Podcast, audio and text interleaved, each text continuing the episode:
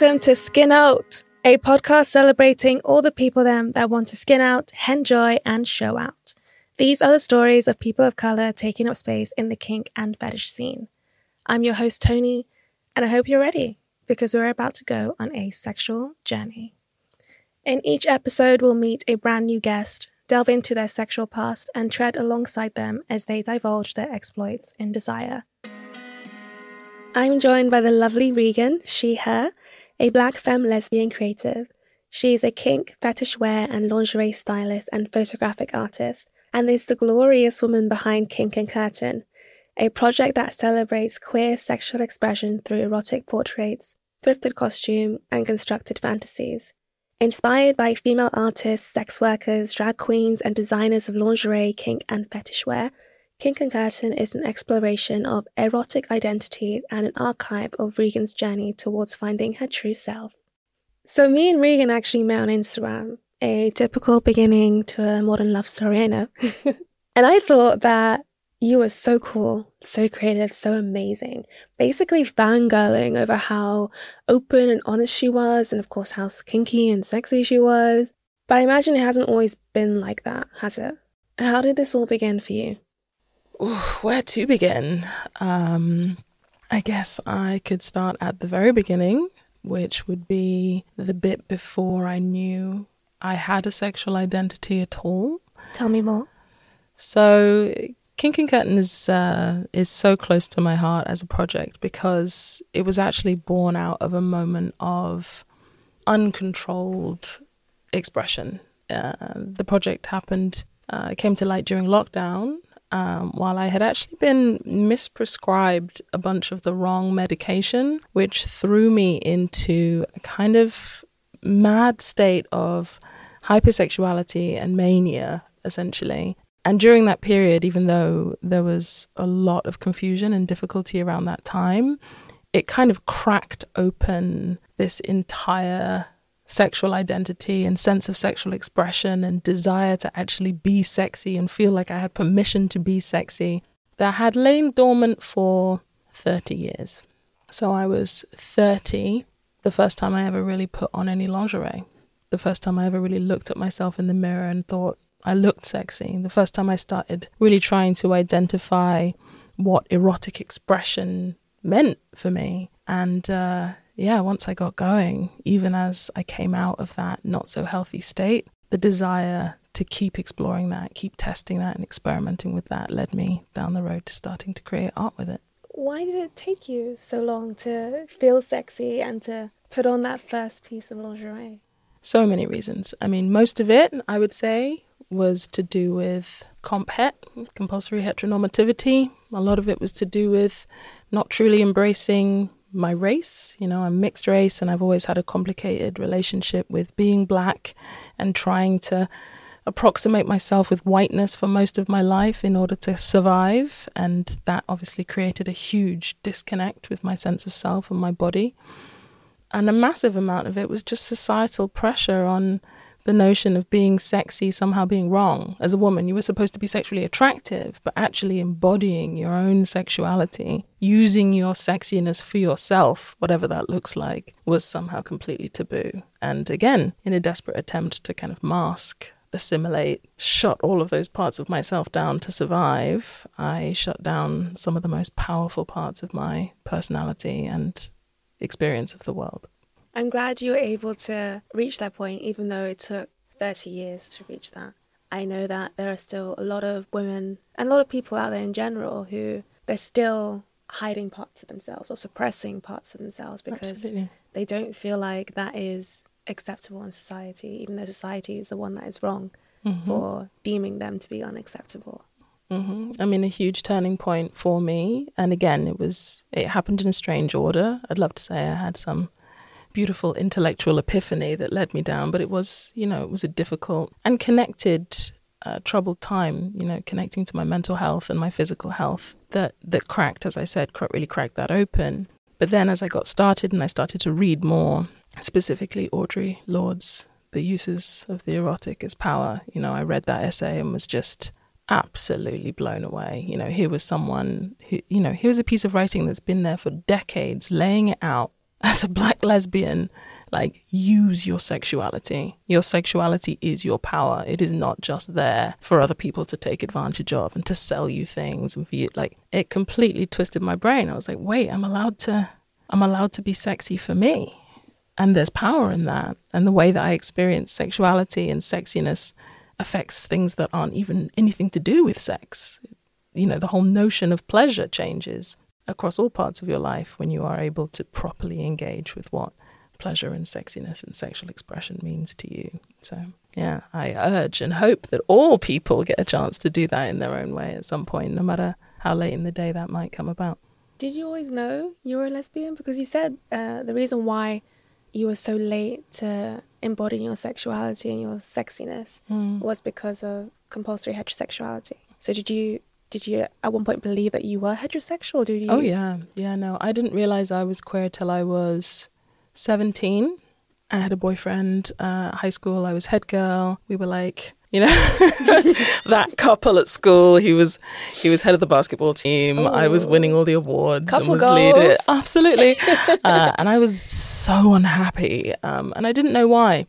And that that kind of happened even after that point, even even after because I think there are different layers and stages of kind of unraveling your own kind of true identity, which I find really interesting. And lots and lots of women I know grapple with queerness a lot later than I did, even though 17, I don't know, I don't know what the average is, but I felt like that was quite late for me because I really didn't have an inkling until that point. But as soon as I realized that was what was up, that was a, that was a, a massive turning point.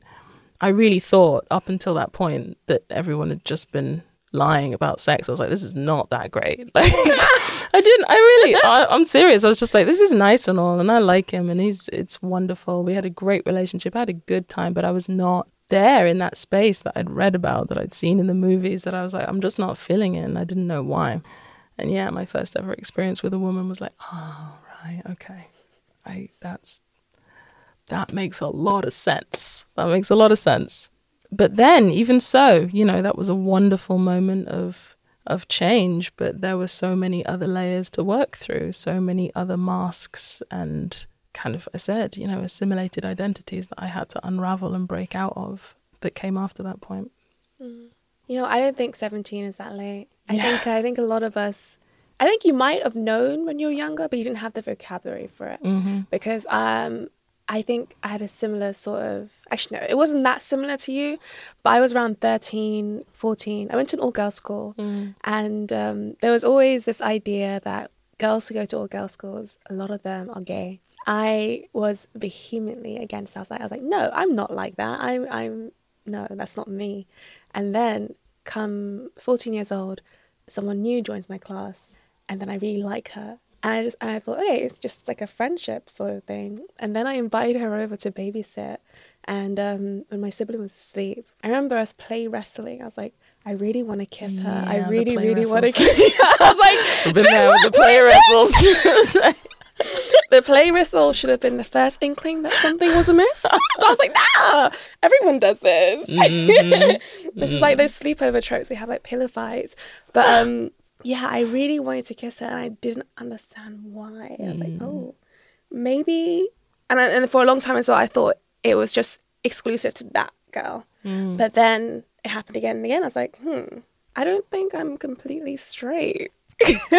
No, and this the a lot of women, myself included, have it's taken a little while longer to to to reach that understanding. For the reason, for me, for example, it took me a really long time to identify the difference between I want to be like you, I'm in admiration of you, and I want to, you know, present in the way you present or dress the way you dress. Like I just think you're. I, I, for ages, I was like, I just think she's really cool. I just want to be like her. It's not. It's not that. It's not that I want her. And then I realized that there were some women that I felt like that about, and then there were a lot of women that I just really fancied, but I couldn't differentiate for the longest time. When did you start seriously dating women? Immediately after realizing I don't, uh, once I figure something out, I'll I'll run with it quite uh, quite swiftly. So, yeah, it was it was not a nice experience. I was still at secondary school. I had a hyper fundamentalist form tutor as a teacher who, when things hit the fan, because they did, I got bullied very, very badly when I came out. I was very naive about it. I think I was very wrapped up in the idea that I was so happy to have figured this thing out. I was so excited to have finally figured out why things didn't feel quite right. That then, when I went to my friendship group and I told my then boyfriend, uh, he tried to sign me up for conversion therapy, uh, which, you know, it's mad now because it's 2023 now. So, when would this have been? This would have been 2006, 2007. And like, it doesn't feel like that long ago, but so much has happened in that time span that when I came out, there was still not really any queer characters on TV. There was no social media for like, you know, it was just a completely different time. And I think it was just before people were really getting to grips with that as an okay thing. And of course, you know, we're very privileged here in London in terms of our being able to express our queerness. But yeah, in little little Leamington Spa in the middle of the country where I was already the only brown person in my school. I just had to be gay on top of that, and it tipped everyone over the edge. They were like, "Do you know what? that's that's one too many things mm-hmm. for us to wrap our Take head it around. Too far now, You're taking it too far. This is enough." Uh, and they couldn't hack it, and they did. There was a there was a kind of en masse turning against me that included my teachers, who on a number of occasions were like, if you want the bullying to stop, you should probably just stop being gay. Um, I remember one of my teachers telling me at one point. But what was amazing was the the girlfriend that I had at the time. Yeah, we just I kind of ran away with her a lot. I skipped a lot of school. I nearly failed my A levels. It was not good, but she was this incredible haven of acceptance and experimentation and sexual expression and freedom and she was a poet and it was it was just so fucking brilliant that actually all the shit that was going down at school as horrible as it was there was a part of me that was like I know this is a part of my life that I'm going to one day have way in the rearview mirror and this woman and the way that I feel around her that's what represents my future and I can lean into that. And I was also very lucky you know my parents are incredible people. My mum's bi so when I did come out to them there was a very loving home to hold me in that realization, even if school was a hellhole. It's really nice to hear that because I know a lot of people, nothing's a safe haven for them. Exactly. Um, so you had the that wonderful first relationship, mm-hmm. and then you had your parents as well, mm-hmm. which was great. Yeah, and my mum, uh, like I said before, um, my mum is white uh, from from Essex and very very open minded dated women herself in the past, and so it was amazing to have those conversations with her. My dad, Jamaican, took him a little bit longer. There's a lot of ingrained stuff there, like. But I remember, I remember coming out to my dad and being nervous, and him not saying a lot for a while, and just kind of like I remember he was cutting an onion, and I was like, "Oh my god, what was he going to say?" And he literally just cut an onion. I think I swear he was doing it for dramatic effect. And he eventually just turned around and went, The most important thing is that you're happy. Whatever happens, I'll love you. And I remember it like it's moments like that. Even in that moment, I knew how much privilege I had in that moment. Yeah, so I'll always be grateful to them for that. I certainly never never questioned my queerness or had to feel like I had to put it away after that year, which was a blessing. That warms my heart. It really warms my heart, especially coming from a Jamaican dad as well. Yeah. oh. And then what was um how are things after that? So yeah, then it was uni. Mm. Then it was uni and it was London. And I was like, where can I go that's not this incredibly white, incredibly straight, incredibly uh, you know, British place. Where can I go where there's where everything's happening and everything can be can be expressed freely and I absolutely zoned in on London. It was the main reason I chose to come here. And so I came here in 20 oh god, oh god, when will it have been? 2008. Um, and I've never left. I spent a year in Paris, but apart from that, you know, London, the minute I got here and I felt that energy and I suddenly looked around and saw faces that were like mine and went out to all the terrible freshers club nights at GAY and Heaven and just had the time of my life just being like, oh my God, I'm one of many. um, yeah, and ended up in a series of really you know, beautiful up and down relationships with many, many different kinds of wonderful partners, and uh, it's been a it's been a wild journey. But yeah, my longest relationship was ten years with one person. So part of what I meant about that unraveling was there was a nice little moment of experimentation as I got out of high school and into into uni. And then I ended up in a, a 10 year long relationship with, I mean, I love this woman more than I can possibly express. But after a little bit of time, our relationship moved away from something sexual and became something much more platonic and love fueled. And so then again, my sexuality and sexual expression went back in its little box for a very, very long time. How how long are we talking? For the whole ten years, or I would say maybe seven of those ten. seven? Yeah, so for a good and and a lot of that was also tied into the fact that I had a really once I graduated uni, I got a really hardcore job in the city where I was in another, you know, I was in a microcosmic, microaggressive environment within this beautiful city. I'd found I'd tripped and fallen back into a place that made me feel like I needed to mask again. You know, it was again another very, very white environment. And there was a lot of fear involved in my feeling like I needed to fit in and not be out of the ordinary in any way. And so, yeah, I, I, over those seven years, everything in my life got got smaller again. Yeah, it wasn't great. It's funny how that can happen. You can realize things about yourself, and you can realize what you want out of life, and something for some reason can come in and and and put you back in a box, and that's definitely what happened for me. I'm so glad you managed to climb your way out of that box. Oh yeah, no, I didn't climb. There was a there was a a bomb went off um, in my brain yeah, I often wish that I'd, you know, after seven years of working in the city, I realized enough. I'm, I can't do this anymore. I'm going to have my grip. I had a nervous breakdown. I had a massive nervous breakdown. My body basically just said, no, I'm not doing this anymore. I was so depressed and so anxious and so unwell. And my connection to body was had become so distant. I'm unrecognizable today to the way that I looked in my last year of that job. And yeah, I just had a complete and utter physical and mental collapse. And I'm grateful for it every day because out of that collapse came the first proper opportunity I had to meet myself, like in full. But yeah, it was not it was not a choice. It was the body going, you cannot keep this facade up anymore. I'm going to make it so you have to change everything.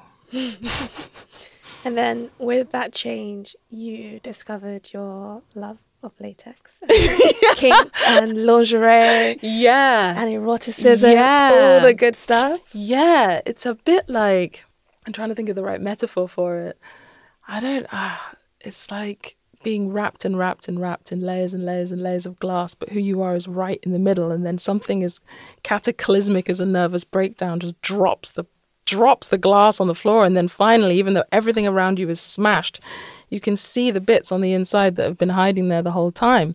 So I'd always loved burlesque. I'd always been obsessed with the the the aesthetic of kind of lingerie and sexual expression and again I thought a lot of that was you know is that just because I'm gay and I like looking at women like that's part of it um, but it was also the clothes the styling the way you know the use of material objects to express sexuality has always been something I've found fascinating and when I lived in Paris for a year, I did burlesque classes and, and tried to kind of dip my foot back into that world and then got thrown back into into this corporate environment after that. But yeah, once everything had exploded, imploded, both at the same time, suddenly that kind of shadow work started. And my shadow work was like a desperate desire to lean into the tangible material expressions of sex. So, not even so much sex itself, but what sex looks like when worn. Tell us more, please. Tell us more. They're very, very interesting. Yeah. So, yeah, I started very, very traditionally. A bro- you know, for me, and again, this is, I'm coming from a very AFAB, assigned female at birth, femme perspective, because that's what I knew. That was my body. And so obviously, other people's experiences and expressions of their sexuality can blend and, and come from different roots and different places. I've never had an experience of kind of gender confusion in myself. That's the one thing, again, I know is a privilege. I was assigned female at birth and have always felt very firm in my identity as a woman. And that is both a brilliant thing when it comes to the things that I love to explore because obviously the world is set up to provide a lot of things for the female body that etc. But you know, patriarchy also plays a huge role in that. But we'll come to that in a minute. but I started with the femme form basics: three-piece lingerie, a bra, pants, suspender belt. Then I started getting into stockings and hosiery, gloves, heels. Started really exploring shoes and boots and then like the more lace and kind of traditional like pretty lingerie that I would try on, I kept like being like this isn't enough. And it just slowly started building. I discovered fishnets. I was like, oh, this is getting somewhere. I remember the first time I ever put a pair of fishnets on, I was like, this is amazing. They're so incredible. I'd never tried them on before. This at this point I'm 30. I'd never tried a pair of fishnets on in my life. And I was like, these are incredible. It was that idea of being covered but still seen, the transparency, the kind of like non opacity of a lot of this clothing, basically. You're, see- you're covered but you're not covered. Started kind of investigating mesh and bodysuits, you know, things that are designed to hold the body while still letting as much of the body be shown as possible and then just playing with materials, playing with forms. I went from lace very quickly into leather, buckles, leather gloves was one of my first kind of kinkier purchases. My first ever leather harness, where I, start, I, start, I was able to see myself like wrapped in full leather buckles. Uh, I mean, the the list goes on and on. Latex comes a little bit further down the line, but once that once that kicked in, I couldn't really think about anything else. it's insane. I love it so much. Um, but also a lot of those early explorations when I was, you know, giving myself permission to lean into this. And again, I haven't said the word yet, but I am incredibly neurodivergent. And so the ADHD hyperfocus on all of this was real. It is, it has been something I have just been, it's my hyperfixation. I've been obsessed with it now for many years. So I started looking at the history of it of kink and fetish wear and BDSM aesthetics. You know, the Stanton illustrations. I went to the Bishopsgate Fetish Archive, looked at all the drawings of those original, like, hypersexual dominatrix illustrations and what they're wearing. I mean, I have items of clothing at home that can't even be worn because they're so anatomically, they're like drawings. You can like put it on, but you can't stand up in some of the shoes I've got because they are representations of that impossible kind of form. I can I can hear myself getting like really excited. I love it. I, I, love it because I can I can hear the excitement. I can hear the yeah. passion, and it gets me excited about it as well. I, I was very it. fortunate um, last Halloween to get styled by you, so yeah. I was able to share in that joy and that mm. passion. So please continue, continue by all means. Run away with the story. no, I just I find I find it so incredible. And I find that, you know, a lot of people, I think, don't have nowhere, have no idea where to start with this, right? I have I have one of the most comprehensive collections of lingerie, kink, and fetish wear of anyone I know. And that's not because I'm loaded, it's because I was completely obsessed and bought most of it with credit cards that I'm still desperately trying to pay off. So nobody sit there thinking I'm rich, I'm not. I just got completely obsessed with wanting to find the look that made me feel like the sexual version of me. And it took a lot of getting that wrong and trying different things out to get there. And so, what I love, for example, about having you come into that space and being able to see this plethora of stuff, you know, it gives you or anyone else that I might be able to give that opportunity to a chance not to have to spend so much money trying to figure that out, but being able to just try things on and, and figure out what that identity looks like. And I've seen a few people now come into my space and try on their chosen selection of all of like the latex pieces, the gloves, the corsets, the heels, the fishnets, the like, and put something together and they look in the mirror and they're like, holy shit, that's it.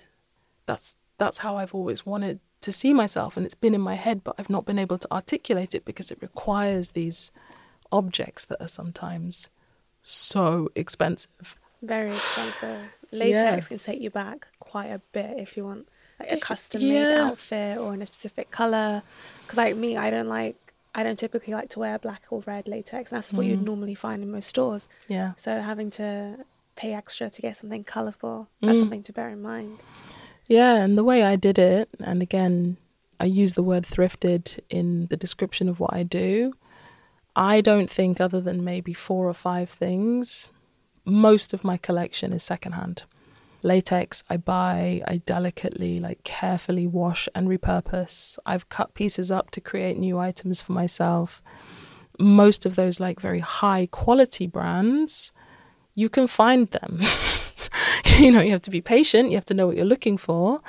But, you know, I've got pieces of latex that would retail at 350 quid and I found them for 70 because I I know what I'm looking for. And again, bringing back in notions of of class a little bit, there is a bit of a ceiling for I think a lot of people when it comes to being able to sexually express themselves through clothing that is basically just money. Like, do you have the money to dress yourself head to toe in latex and go to Torture Garden? That is a privileged level. You're talking hundreds of pounds for most people to be able to do that. And I didn't have hundreds of pounds. I needed to figure out how to give myself those experiences for less. And so I searched for these items over time until I could piece a collection together that allowed me to get closer and closer and then sell things back to invest in new pieces until I got that look together. But yeah, latex is such a labor of love and it is by far my favorite material to wear for sexual expression for lots of reasons, which I can get into. Go on, go on. You can't just tease us like that. latex. I always feel bad because I'm always like, latex is the best thing ever. And then I'm like, it's also the most expensive. But there are ways. That's what I'm trying to say. There are ways. There are ways to find it for less. And there are also so many incredible people making latex on the scene. But yeah, I got latex down. So latex was definitely further in my exploration journey as a material. The first piece of latex I had was a latex bodysuit. It was actually a Datex bodysuit. What's, what, wait, what's data? So Datex is like an easy on latex. So it's kind of like normal material, like I think probably like nylon or something on the inside, but the outside is covered in a layer of actual latex. So it's very easy to put on and off, and it is actual shinable latex on Oh, one okay, side Okay, I get you. but it's more like clothes on the inside. I bought that because it was the cheapest thing I could find that was as close to latex as possible.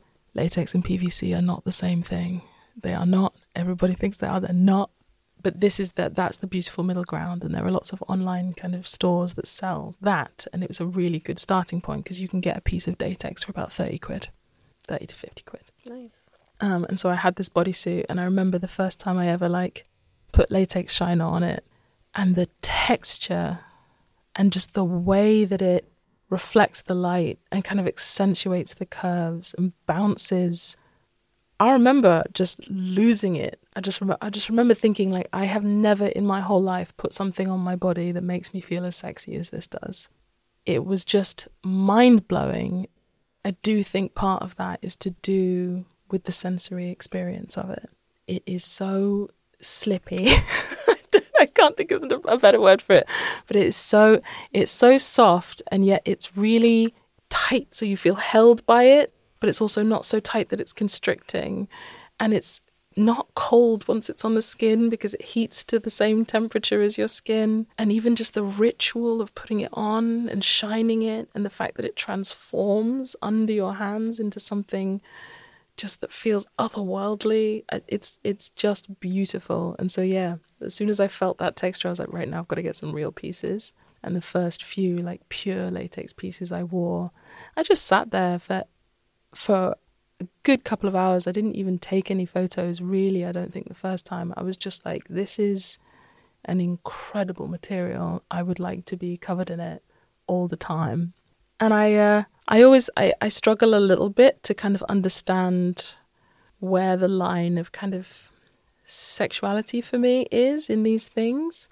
Because when it comes to the, the kink and fetish wear experience for me, a lot of it tends to be more more therapeutic than horny, if that makes sense. So actually putting these clothes on and seeing myself and feeling sexy and being able to look in the mirror and see something that represents what I think is the sexual side of me it's not a fetish. I don't like I have a latex fetish, as in like if I see latex, I'm going to get turned on. I do love the smell, to be honest, though, a little bit. so maybe a little tiny bit, but it's more about how it makes you feel. Like, what is the emotional and psychological impact from a confidence and self expression perspective, and what does that then bring in terms of sexual energy rather than the things themselves being sexual objects?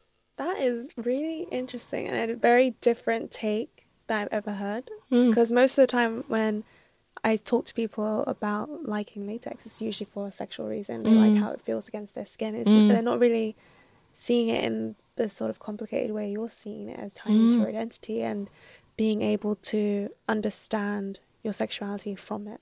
That's always been an interesting part of the whole journey for me, actually, because for the for quite a lot of the early part of my exploration on the project, and for a lot of the the scenes and the outfits that I put together, there was no sex attached to it. I wasn't dressing up like that and then having sex. I was dressing up like that, and I think in a kind of non tangible, autoerotic way, just like developing a really huge crush on the person that I could see in the mirror who was me but not me, who was a version of me that I was so excited by that I didn't know existed. And, you know, dollification also plays a, a big role in that for me as well. And that's definitely, I'd say it's definitely a kink of mine. Yeah, you just reminded me of that. I, I, was literally just saying dollification, dollification. Yeah, yeah. Remind her about that. Yeah. Because you talking about how it made you feel and how looking into the mirror it felt like you were someone else. Oh, yeah. Yeah. Yeah, yeah. And then I remember you talking about dollification Mhm. on Instagram, and I found that was really interesting for me. Yeah. And could you, could you explain what that is for the listeners? course. Yeah. So for me personally, and it may mean different things to other people, dollification is akin to the idea of just really enjoying the idea of being an object. So it's a bit close to formophilia, or for, I think it's formophilia, where people like to be furniture, or bimbofication, where you want to go so far down the extreme of, you know, airheadedness that you don't have to worry about thinking. Dollification is for me somewhere kind of in between those two. So it's like I'm a beautiful Barbie that doesn't have to think, I just have to look hot. There is something magic about how horny not worrying about the world makes you. Do you know, if you suddenly, if you create a space where you, you know, no thoughts, just boobs, no, no politics, just pretty latex, no bills or tax or cost of living crisis, just shiny skater skirt and big heels.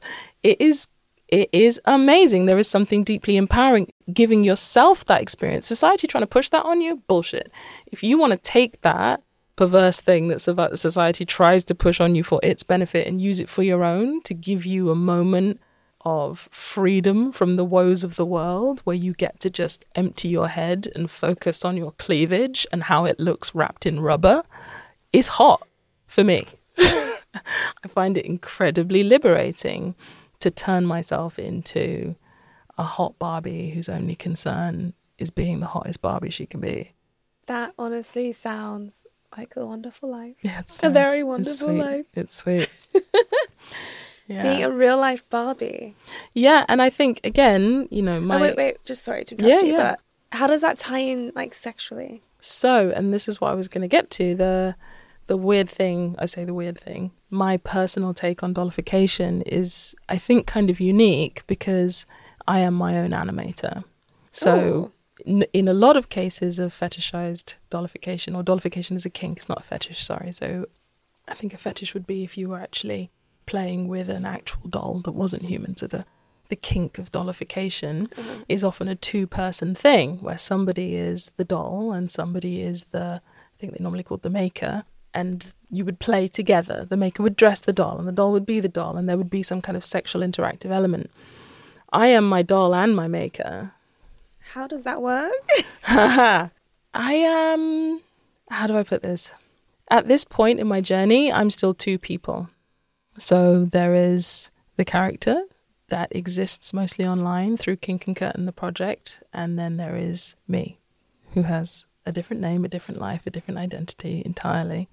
The magic of that, and again, I I don't have a, a, tangible kind of split of personalities that presents in any way that would be troubling to me. It is a tool that I play with both to separate myself from my shadow, to better explore that part of my psyche, but it also means that I can do things like dollify myself and play with myself in a space like that as both master and the person being controlled. So it's it's a really it's a strange setup, and I think it's to do, it kind of touches on what's it called? Yeah, autoerotic kind of fixations and you're frowning at me. no, I'm, I'm, frowning because I don't know what that word means. What's auto? Auto? Is it auto? Yeah, yeah, it's auto. I can't remember the exact word now, but it's like there is a word. It's basically where you kind of want to fuck yourself. Um, okay. Yeah.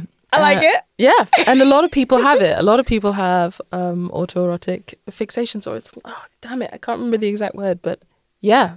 For That's example, like proper self love, right? Yeah, wanting to masturbate in the mirror, for example. Okay, okay. You know, that's that's a form of autoerotic, you know, pleasure.